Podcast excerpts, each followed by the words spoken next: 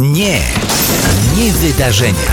Zaprasza Piotr Guma-Gumulec. Jarosław Kaczyński na stronie publikującej ranking stand-uperów jest na pierwszym miejscu, wyprzedzając Paczesia, Lotka czy Gizę. Ale co tu się temu dziwić, skoro o niedawnej przeszłości w Polsce prezes PiS powiedział tak. Ludzie zbierali po lasach kartofle zasadzone dla dzików przez leśników. No tak było.